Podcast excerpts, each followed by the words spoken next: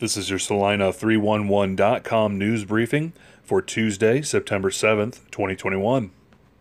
Your local weather forecast is brought to you by the National Weather Service.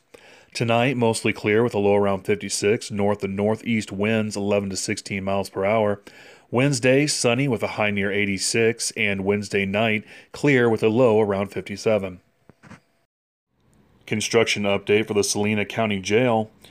In our last update, we mentioned that the county commissioners would consider issuing the first series of bonds for jail construction as approved by voters in November 2020. The commissioners approved the sale and the bonds were sold on August 5th.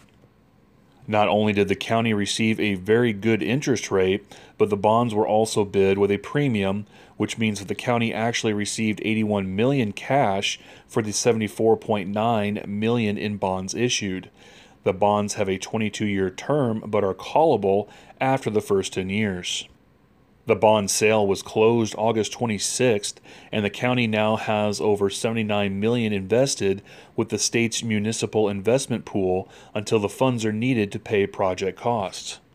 Turner Construction, the county's construction manager at risk, has issued the first bid package for work on the jail site. The package includes site preparation work such as basic grading, underground utility installations, and pouring of footings and foundations, as well as items that have a longer lead time in the current construction environment, including precast construction cell units, wall panels, and structural steel components. Turner Construction representatives also met with approximately 65 local and regional contractors who might be interested in bidding on the construction work for the project at the Saline County Expo Center on Tuesday, August 17th. While work is continuing on the project throughout September, October is shaping up as our next big milestone month. Commissioners are expected to consider the guaranteed maximum price contract for the work included in bid package number one at the October 12th regular meeting.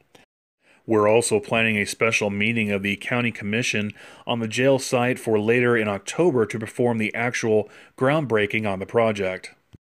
Saline County Jail booking activity for this Tuesday. Booking activity details, courtesy of the Saline County Sheriff's Department. All persons listed are considered innocent until proven guilty in a court of law. Sean Michael Bernard requested charges, outside warrant, NCIC hit, and probation violation. James Allen Bird requested charges, two counts of possession of opiate, narcotic, or other certain stimulant, and use and or possession of drug paraphernalia. Damian Kyle Clancy requested charges battery on a law enforcement officer, failure to appear, interference with a law enforcement officer, possession of opiate, narcotic, or other certain stimulant, and use and or possession of drug paraphernalia.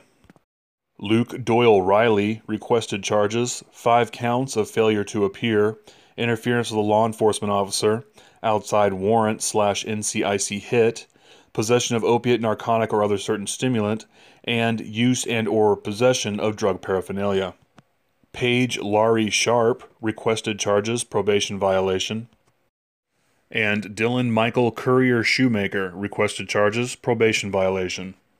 If you would like to learn more about these individuals for this Tuesday's Saline County Jail booking activity, please be sure to visit salina311.com.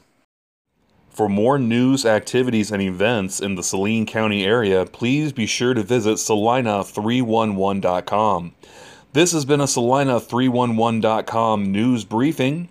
Reliable, precise, and to the point. I am Ian Neal. Thank you for listening.